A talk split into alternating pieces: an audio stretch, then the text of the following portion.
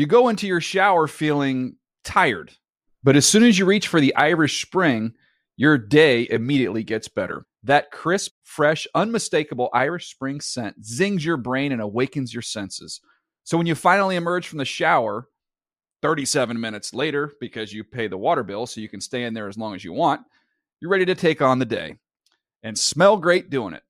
Irish Spring Body Wash and Bar Soap. Fresh, green, Irish. Shop now at a store near you. And now, Move the Sticks with Daniel Jeremiah and Bucky Brooks. What's up, everybody? DJ Bucky back here with Move the Sticks. Uh, Buck, I'm uh, I'm in Cleveland. I've got a I would say semi upset baby in the next room. So there's some screaming that that you might uh, might hear come through here. I just want to let you know that I'm not I'm not in any danger, nor am I harming anyone else. Uh, I just want to put that on the record here early. Well, I appreciate it. You are in Cleveland. We're only a couple days away from the draft, and like DJ, I think whenever we get to the week of the draft, it's always important to kind of get uh, state of mind. What's your state of mind when it just comes to the 2021 draft? Um, you know, I, I, think all eyes are kind of on three, right? On uh, on the third pick with the Niners. That seems to be kind of the buzz.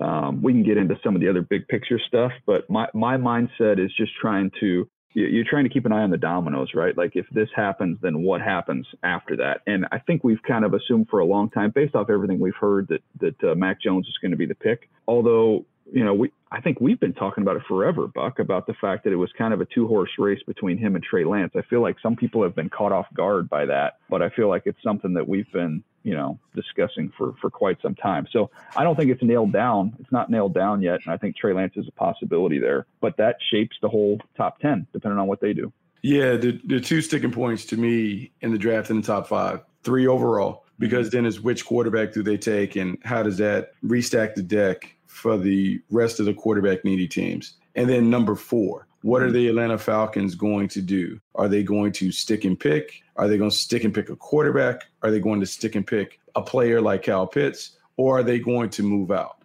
Those are the two dominoes that we have to see fall because they will dictate the, the way the rest of the draft plays out.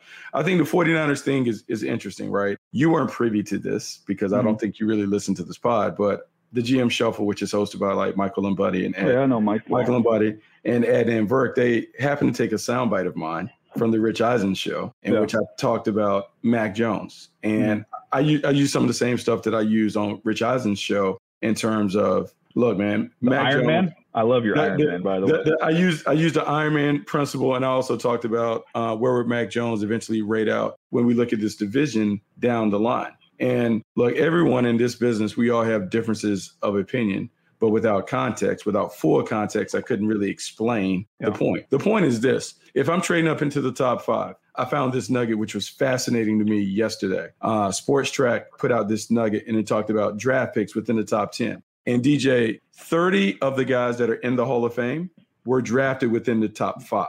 By comparison, picks six through 10, there were 18. And so what it made me think of is when you give a top five grade, in your mind, you should be able to envision this player not only being maybe the best player at his position in the league in a relative short time, but this guy should be able to be projected to be like an all timer, right? An all time great. And so if I use that bar and I use that standard to do these quarterbacks, I would have a hard time saying that I can envision Mac Jones being an all time great.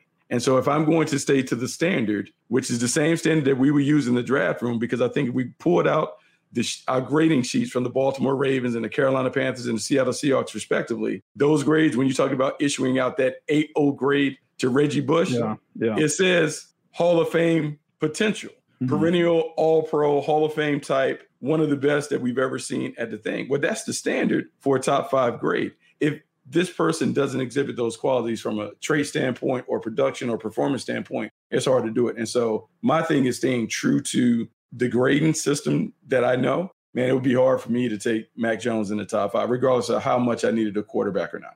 Yeah, you know, a couple thoughts on that. And again, I always want to preface this by saying we both think Mac Jones is a good player and provided, look, if he goes to San Francisco, he fits what they do. He'll he'll be a good player there. Our thing is are you maximizing the value of your pick to get the best option, not not just a good option. I come back to that little phrase you used the Iron Man thing, and I I've been uh, really kind of honing in on acceptable versus exceptional. Like acceptable player, yeah, start win games. Shoot, you might win the Super Bowl if the rest of your team is so good. But I, I don't see exceptional. So now look, is Trey Lance there right now, or Justin Fields, who we've both advocated for both of those players? Um, we would both take, we both have them stacked. You have Fields, I have Lance, but we both have those, both of those guys over Mac. And so, Buck, I just I, I put it like this, and you can probably do the same exact exercise with Justin. I feel like everything Mac can do, and then I look at Trey Lance and I say, okay, the only thing that Trey doesn't have that Mac has right now is probably the accuracy to that degree, which which he is. I, I, think he processes just as fast. I think he sees the field. He makes good as good or better decisions than him. He's bigger, and then you get he's bigger, he's stronger. He adds a whole new element with his running ability. They're both off the charts in terms of character and, and leadership and work at like the only area is the accuracy. So I'm sitting here going, okay, well, I've seen it with Josh Allen. We just saw it. I've seen him make gains. So I think Trey, Trey Lance is going to be able to do everything Mac Jones can do and then plus more. There's no way, like Mac Jones, I like Trey Lance's chances of getting more accurate than Mac Jones's chances of being able to get bigger and move around like Trey Lance does. That's not happening. So that's why I'm just left with like I can I've got a guy who can do everything the other guy can do plus X, Y, and Z that's why I'm that's why I've been advocating for Trey Lance there, and, and I would advocate for Justin Fields in the same breath. So I'm gonna take Justin Fields off the table, and we'll just keep the conversation on Trey Lance because when I look at Trey Lance, here's what I see, and I think is important. I think the worst thing to happen to Trey Lance is Trey Lance played in that one game with a no. team that was a lesser version of the teams that he had previously. So one, we're used to seeing North Dakota State play like a machine where they just roll through people. And this year they haven't been able to do it with or without him. Secondly, when you go back and you watch his 2019 performance, there are a couple different things. One, when you're grading the player, you grade the player on the traits, like the sheer combination of physical tools that you see out there, because quarterback is one of those positions where you are dependent upon the other 10 guys on the field. So when you look at just the sheer, I guess, big, fast physical, you talked about the issues with accuracy, but yes, the arm talent is certainly there. Then you look at the running ability. Guy ran for 1,100 yards. He's a physical runner. Then the counter would be, oh, but he's playing against, like he's a man amongst boys. Right. But he also wasn't recruited to be a quarterback in Power Five conferences. So you could say that this was a raw athlete, maybe playing in a lesser division. The other thing that I would say is when you look at North Dakota State's offense, we can say that this offense translates very, very well to the National Football League because of very multiple offense versatile scheme. You go from traditional pro style stuff to college stuff to RPOs to run game checks and things that you have to do at the line of scrimmage. There's a lot thrown at you. We've seen this offense give other guys opportunities to get in the league and probably hit the ground running. Carson Wentz played in it. Easton Stick has played in it, has been a solid backup in LA with the Chargers. And so when I think about the 49ers system and all the stuff that they tasked the quarterback with, to me, when I'm looking in this division, I think Trey Lance gives you the best of both worlds. Trey Lance gives you the opportunity to play the way that you're playing with Jimmy Garoppolo, plus add another dimension to the offense with the other stuff. Now, Mac Jones, you can play like you played with Kirk Cousins and others, but man, do you draft Kirk Cousins number three overall? I think that's the hard thing for me. And ultimately, it doesn't matter what we say is how Mac Jones plays within the system and how they see him playing within the system. But it runs counter to most thinking when you look at it in this in this light. Okay, I'm gonna ask you this this question. What does Mac Jones do better than Daniel Jones? Man, that's a good one. Uh, Daniel Jones is is bigger. He's way more athletic. He's got a much stronger arm. He's highly intelligent if Daniel, let me just put, if Daniel mm. Jones had been playing at Alabama with that group, oh man, it, it wouldn't be close, in my opinion. It's not yeah. close. Wow, that's a good one. That's a really good one. That's a good. I mean, that's good for thought. Dan, hey, look, Daniel Jones went six, and there's conversation and consternation about why he went six. When, if you go all the way back, and you have the Giants right now, kind of wrestling with what exactly is Daniel Jones right now in that pecking order in the NFC East and the NFC. Uh, yeah, Daniel Jones is a, is is a more athletic playmaker than Mac Jones has been. Maybe Mac Jones is more accurate. Daniel Jones had more stars than Mac Jones. Uh, so you think from a football standpoint, he also was tutored by David Cutcliffe, who we give a lot of credit for being a great quarterback guru. I mean, I don't know. I think that's. I mean, I think that's that's a good That's grenade to throw in there to blow it up. No, Yeah. it's an interesting question. I just I just know how much grief people gave the Giants for Daniel Jones, and I'm sitting here going, well, look, I, I thought with Daniel Jones, you can you can dream on him a little bit because he is a six foot five kid with a you know with a good arm. You saw him fit balls in tight Mhm. windows, playing against better opponents than what he was playing with. We saw him run. We saw you know, 50 yard touchdown runs or whatever, 50 yard runs with him. Like he's. We saw we did one of the Thursday night games last year. We had the, what, against the Eagles, right? He had like a 60, Mhm. 70 yard run. Yeah, it's one it's one of those things. And so we'll see. It gives it gives I would say this in Mac Jones's favor.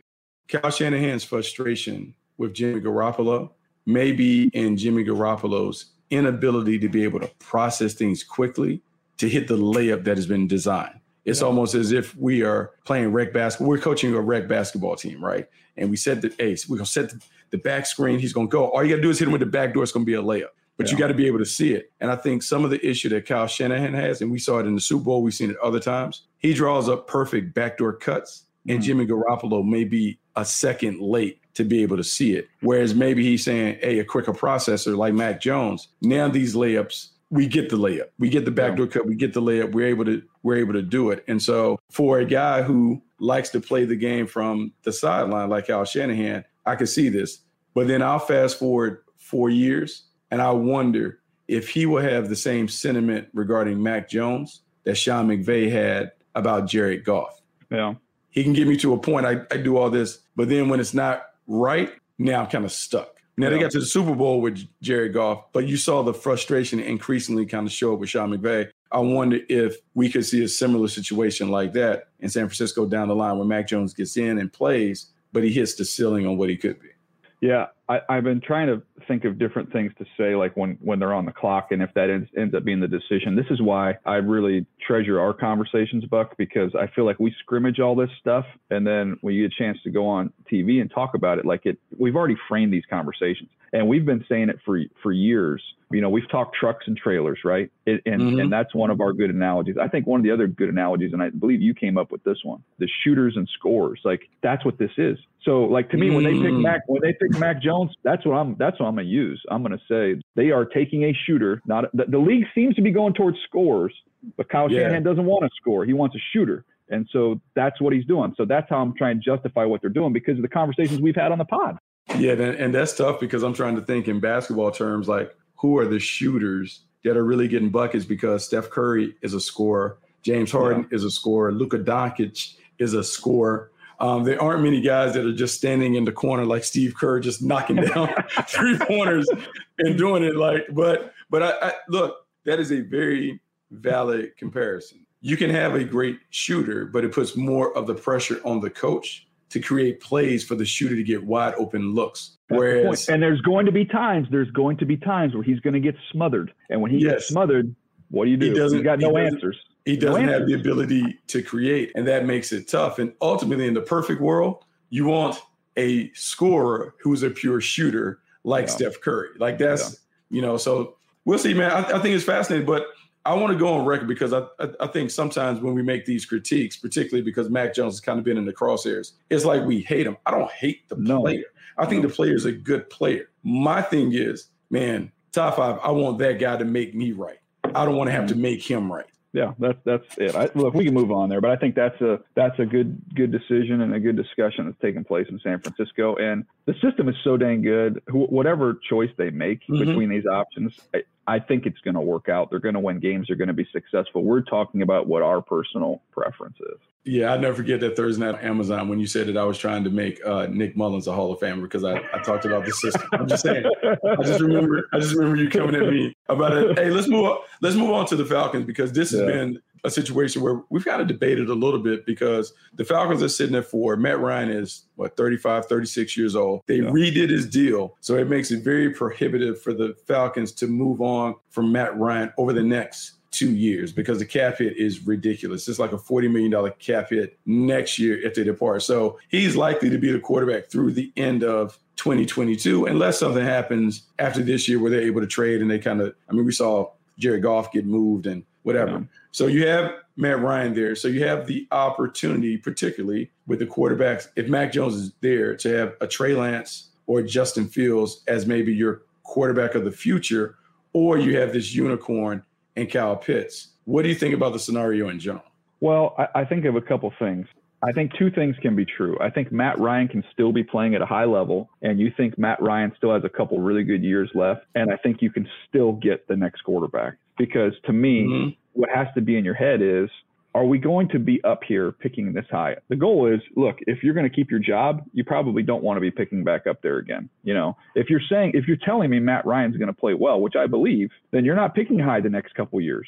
So now, now you're going to be looking for that next quarterback, what, three years from now, hoping you happen to be back in the top five, hoping you have a quarterback that's as talented as the one that's staring you in the face at this current moment. So yeah, you not, you won't get the full benefit of the cheap rookie contract for the five years. Maybe you only get that benefit for three years, you know, or really the two years before the fifth year option.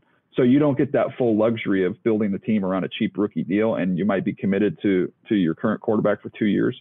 Personally, I as much as I love Kyle Pitts, and I think he's the second best player in the draft, Buck, and he's a freak show, and he's going to help you win more games next year as the general manager, it's your job to protect the long-term interest of your program. And to me, that points to the quarterback. I, these kids are these kids are talented, man. Trey Lance and Justin Fields, like these are big time, big time talents. I'm, I'm fine stashing them and playing with Matt Ryan for two more years.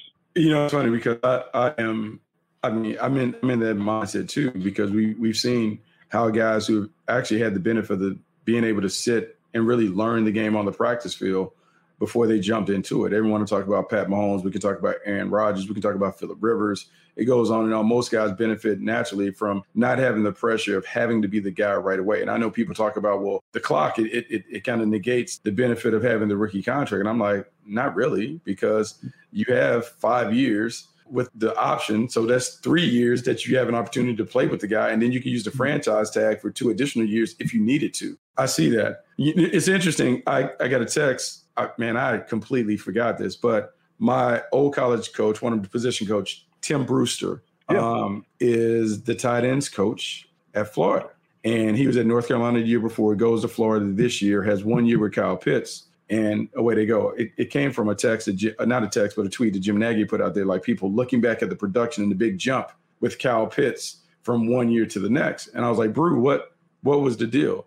Full disclosure, Brewster has coached the likes of Antonio Gates and some other big time players, but Antonio Gates is the one. He said it was a change in mentality. He was like, a change in, hey, let's be a dog. Let's make sure that we are able to be a, a dominant player as a three down tight end. He said the kid is special. He works at it. He has the ability to dominate it, and he can create unique mismatches on the perimeter with his skill set. That's it. You're sitting there at number four, and I know it's alluring or whatever the one thing that keeps coming back to me that just scares me a little bit is the last handful of tight ends that have been taking up there, yeah. we have not been able to get the value. So then this comes down to let's check Arthur Smith's track record with tight ends and, and what they do. And if you go and you look, Jonnu Smith was a solid player. Delanie Walker was also a solid player prior to his injury. So he's been able to get them loose.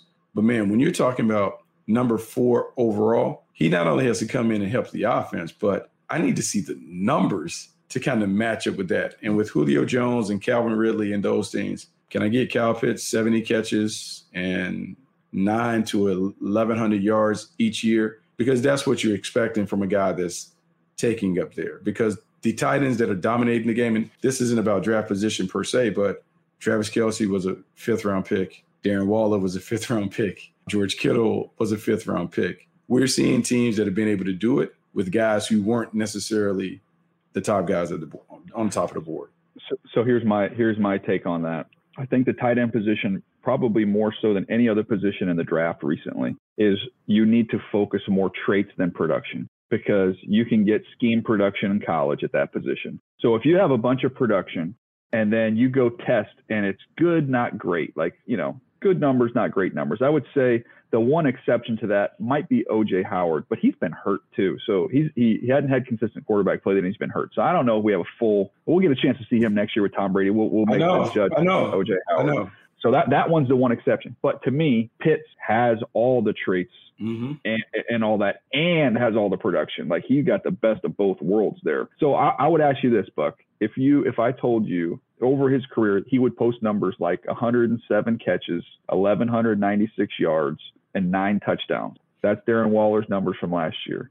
I think this kid's as good or better than than Darren Waller. Yeah, I know, I know, I know. They found Darren Waller another way, but Yeah, I'm no. saying, you trust Yeah, your eyes. If your eyes tell you that that that you you do it, I, to me, I think you do it. No, and, and I think it really comes down to who is coaching them because Yeah. I'll go back to because the player that I kind of alluded to, but I can make the case for and against would be Eric Ebron. Eric Mhm. Ebron was taken maybe eight, nine, 10 by the Detroit Lions, never lives up to it. He goes to Indianapolis.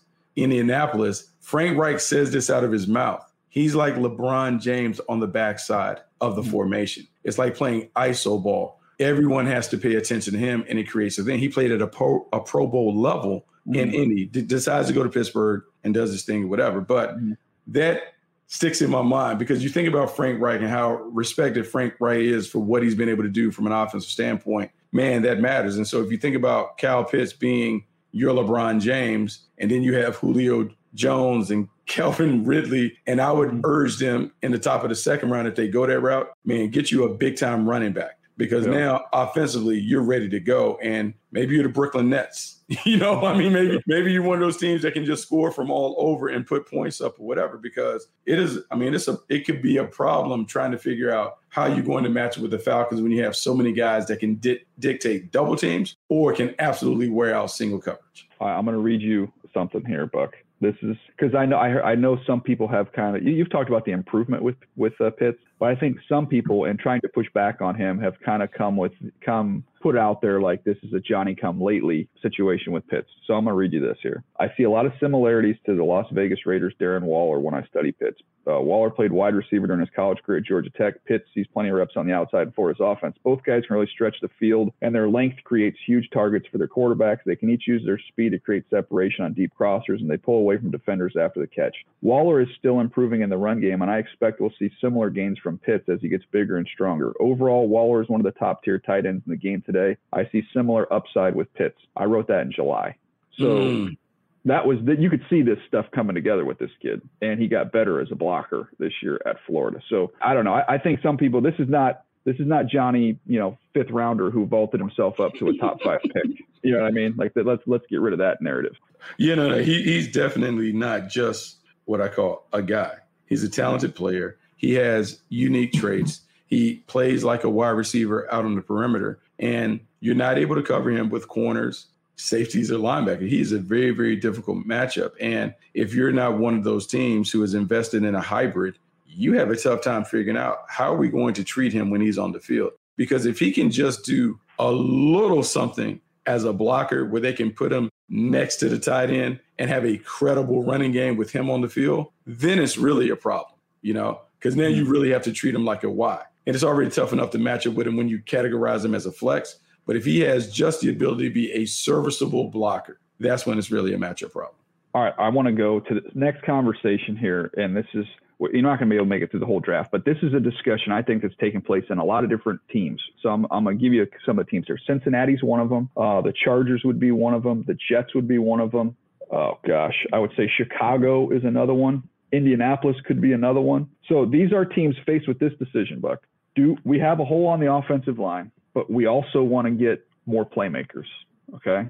So the question is, do I need to invest first round picks in these offensive linemen to upgrade the top of our offensive line? Or can we use the second, third rounds in this draft to get guys that are upgrades, get the tomato cans off our line so we don't have any easy wins, right? We might not have a great player, but we can we can have a bunch of goods and we can get premi- premium playmakers for our quarterback. Those guys have a lot of those teams have young quarterbacks trying to make that decision. So like the Bengals are the per, they're the first one, right? What's better? Is it better for us to take Ja'Marr Chase and pair him up with let's just say Liam Eichenberg in the second round, or is it mm-hmm. better to take Penei Sewell and team him up with maybe Rashod Bateman? You know, if he's there, he might not be there. That's uh that I'm telling you that conversation is happening all over the league right now. And and there's a there's a belief in some of them, and I actually am starting to buy into this a little bit. That the key to the offensive line is not your best guy, it's your worst guy.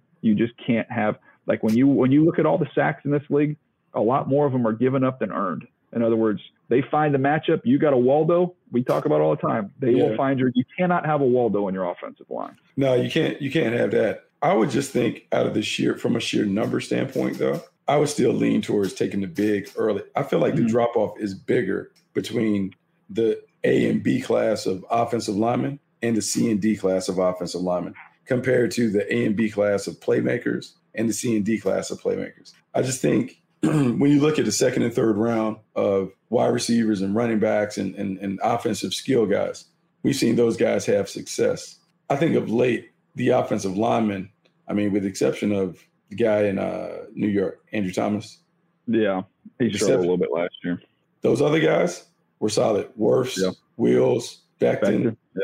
I mean, they came right in and they were, I mean, they might have exceeded expectations as a first round pick. I know there's some mixed feelings on this class, but I think this class is pretty solid. May not be the high end level of last year's class, but I think it's a really solid collection of tier one and tier two offensive linemen. I would take the offensive lineman if I'm those teams that you mentioned, Mhm. because I'm a little more confident that I can find someone who can make something happen with the ball in the hands. Yeah, I, I, I would say I, I I think that's a strong argument. I don't think this year, like in year in years past, I, I remember just thinking of all those dudes we had in the second, third rounds. Like DK Metcalf was like my 16th player, Buck, and he was there. And AJ Brown was like my you know 30th player. They got him in the back. Like Yeah, those guys were rated really up high. I don't know if this year's like that second tier of wideouts, like Terrace Marshall's got some injury stuff that He's teams are worried about. yeah, he's fine. I, I don't think that second group's as good as as we've seen the last couple of years. It's there's guys like Nico Collins. He didn't, he didn't play last year. He's but, you know but he's good. Yeah, good player.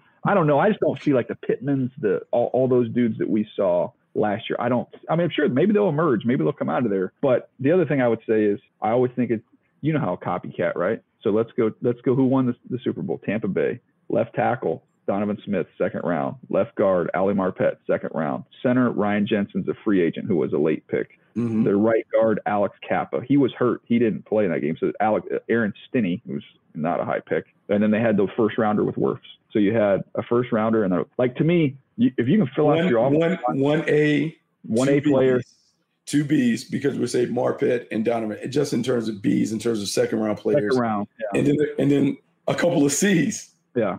and they were able to pass. I mean, that- I mean, they score points in bunches. You, you know, all right, let, let's all right, let's let's do. I'm, I haven't even looked at this yet. We'll do it live right here because I know. Uh, I'm sure Nabil's probably getting ready to type this in, or he's not. I don't know if he's in here today, but he would be typing this in. What were the Packers? Look at the Packers' offensive line. Okay, the Packers had the best offense, or as good offense as we have in the NFL. So Bakhtiari's a four, Jon Runyan's a six, Elgton Jenkins is a two. Uh, right now, at right guard on our lads, they have Lucas Patrick, who's a free agent, and they have Billy Turner at right tackle, who is a down the line guy. maybe the better the quarterback. I don't know. No, no, that's hey, hey, those are two Hall of Fame quarterbacks. I don't, I don't dispute that. I don't dispute maybe that, but no, but there's there's something to it. I think the number one thing when it comes to coaching, the first hire that you have to make is the offensive line coach. Yeah. Because depending on how good your offensive line coach, man, he can make miracles happen. You know, Mhm.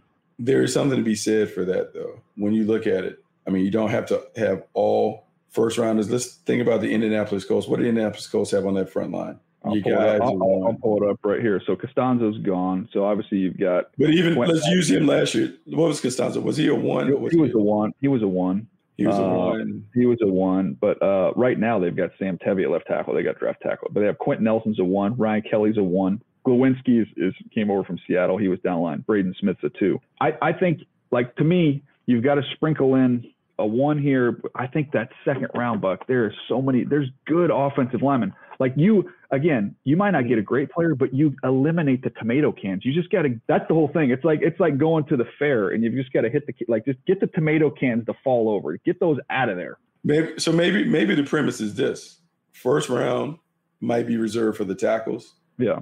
Go and get the best interior players in the second round. Yeah. like go and get those guys because those guys play with neighbors, right? Mhm. They always have body help. They got a center and they got a tackle. I just need to be able to control my yard, right? If I can just fence, if I can fence around the yard, the, the neighbors are going to take care of the other stuff. And so there, I mean, there definitely is something to it. And the system that you play on offense will really dictate how you feel about the playmakers. Mhm. Is it a catch and run system? Are we relying on the a quarterback get the ball into the hands of the playmakers and let them work? Kansas City is a team that is unique because Tyreek Hill, he can make it happen if you just give him the ball, but he also can take it down the field.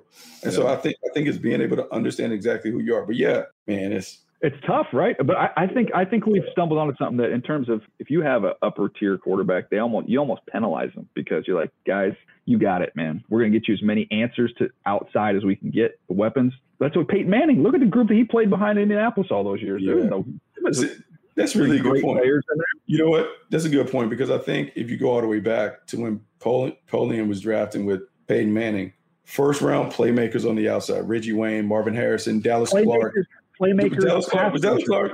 Yeah, was Dallas Clark a first rounder? Yeah, like all playmakers. I can't remember where they drafted their tackles, but their tackles may have been ones too. And then they spend their money on pass rushers. Yep. Everybody else, playmakers and pass rushers, and Peyton make everybody else right. But you know how that like like I remember the Lions. Remember the Lions with Stafford with Linehan when he was there. I just remember them going four, getting five out all the time, and just saying, "Look, we you have the talent. We're going to give you answers. Our offensive line is probably not going to be very good, but get it out. get it out, get it out." I mean, and and there's some quarterbacks. Look, they, every, to- that can they it. almost would if you gave them and said, "Hey, look, I'm gonna get you three stud receivers and a Pro Bowl tight end, or we're gonna have one good receiver, one okay receiver. We have the best offensive line in football." I'm telling you, you give those quarterbacks true they're like, "Give me the weapons, I'll make I'll make it work." And th- this all goes back to your ability to know what do I have at quarterback. Mhm. The better the quarterback, the more you want to get five out. Mhm. The less of the quarterback, the more we got to make sure that the, the fortress is correct because he doesn't have the ability to do it. Not only from a process standpoint, but from a pure thing. Because we've seen the older quarterbacks are the quarterbacks that are the A level. Hey, let's go empty so I can see exactly where it is. And now I can go deal. Because now I'm saying I'm gonna find the matchup that is going to win quicker than those guys can. Let me, and uh, this will be the last thought, and we'll leave this. We have said for a while that Saturday is bleeding to Sunday, right? The college game is turning into the NFL game. Uh, three, two, one. Tell me a good Clemson offensive lineman in the last ten years. Tell me one. Not not one. I And can that's tell you it's, it's, wide receivers. It's the most remarkable thing that you think about. They have not had an Not elite one. offensive lineman. Not one. and yet they are consistently competing for titles. You know what the difference is, though, compared to Alabama?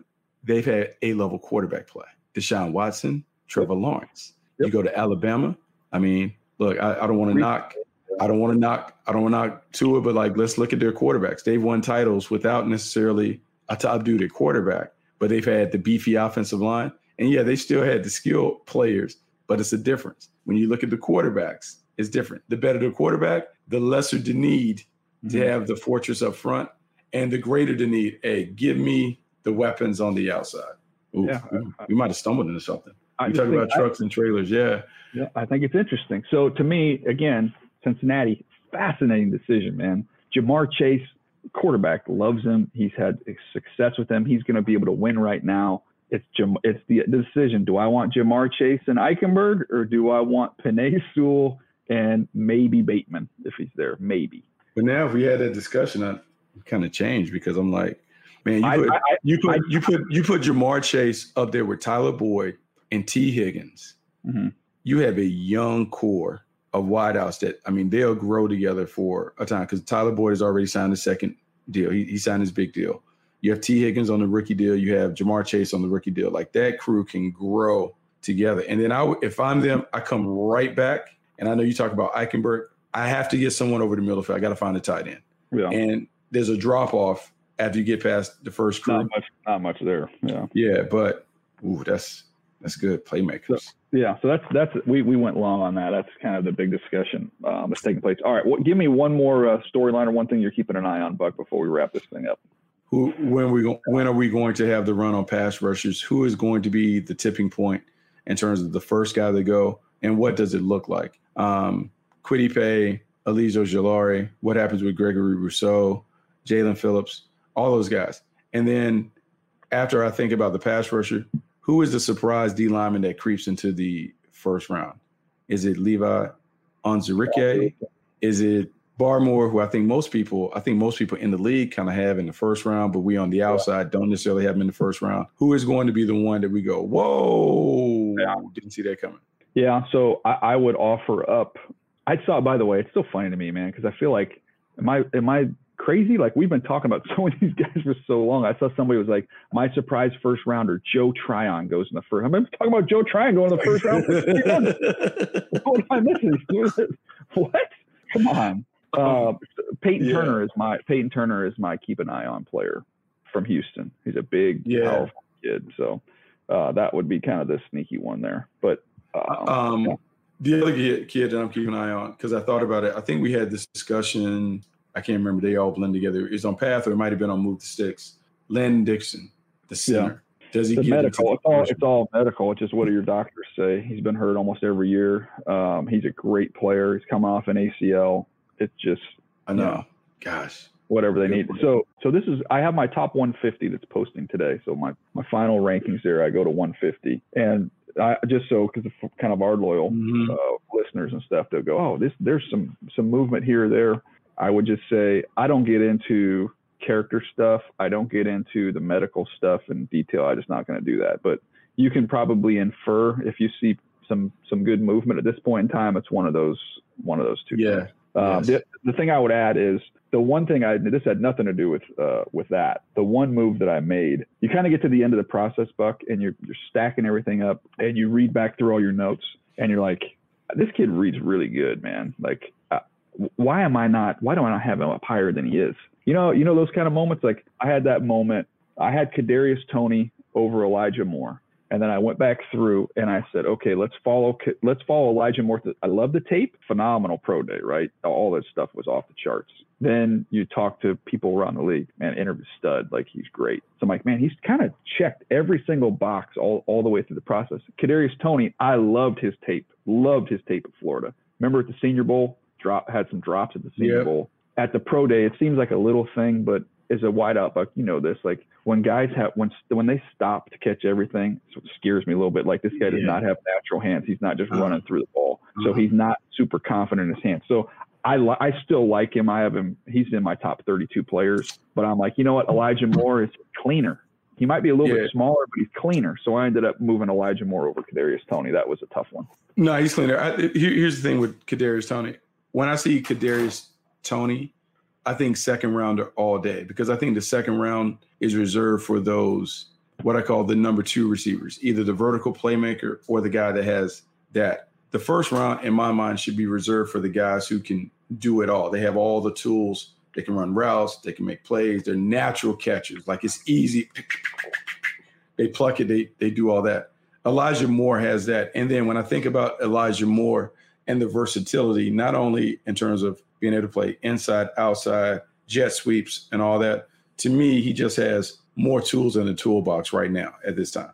Yeah, no, it's gonna be fun, man. We're here. We made it to draft week. I, I do. Uh, we referenced Trevor Lawrence and that Clemson offense. Do want to encourage everybody to check out the Trevor Lawrence 360 podcast. We have the Justin Fields 360, uh, which is out now. I think we're just waiting on Zach Wilson, right? Zach Tuesday. Wilson comes out on Tuesday yeah, so that's there. So again, one of the best things we do. I hope you guys have enjoyed it. Um, uh, they're great. They're fantastic. The guys did a great job. I do want to shout out, by the way, because I don't think I did it on the actual shows.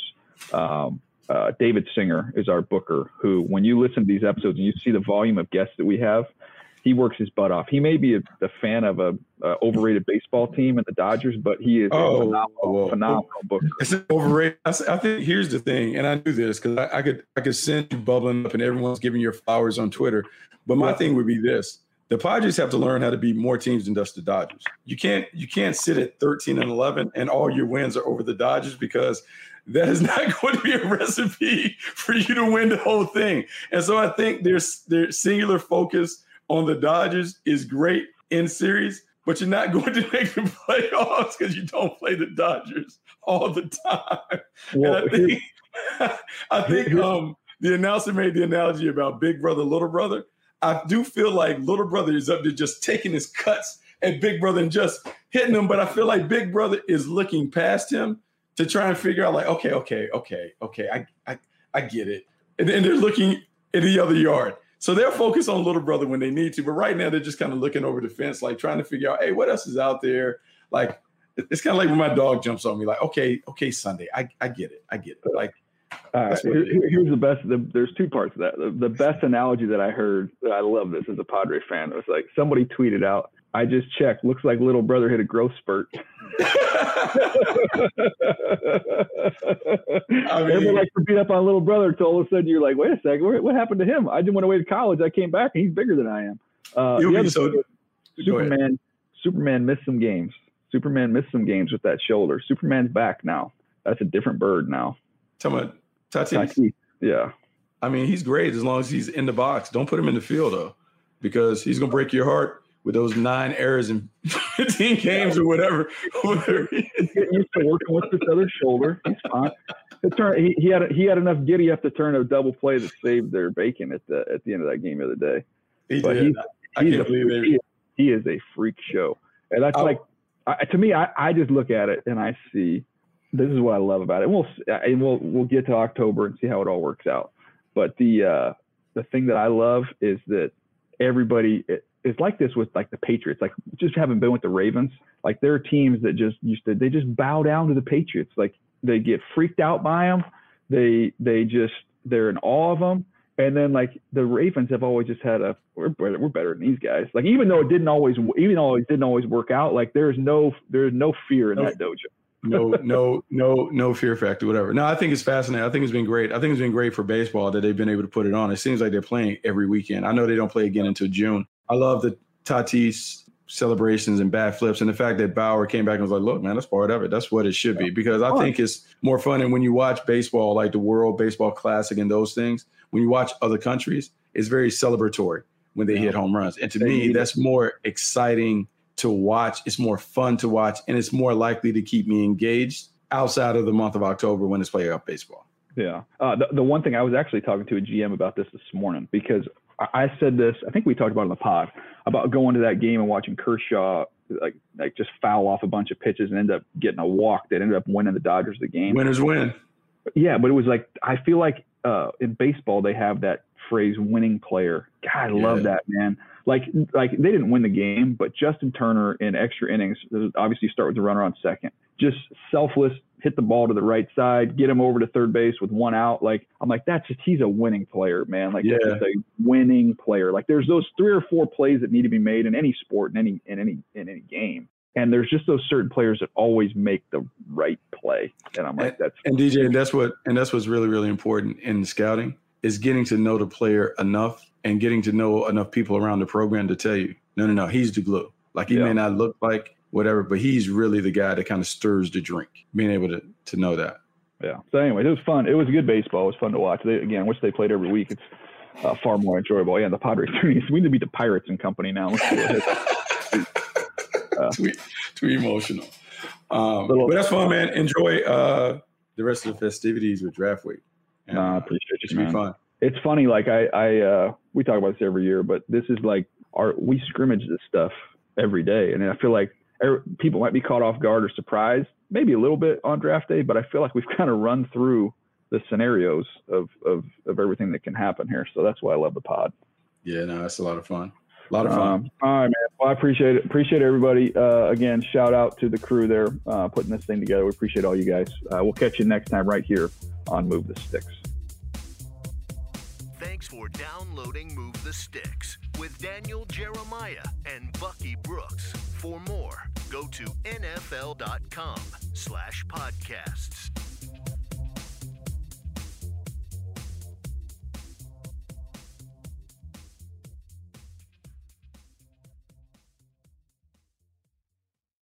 You go into your shower feeling tired, but as soon as you reach for the Irish Spring, your day immediately gets better. That crisp, fresh, unmistakable Irish Spring scent zings your brain and awakens your senses. So when you finally emerge from the shower, 37 minutes later, because you pay the water bill so you can stay in there as long as you want, you're ready to take on the day and smell great doing it. Irish Spring Body Wash and Bar Soap. Fresh, green, Irish. Shop now at a store near you.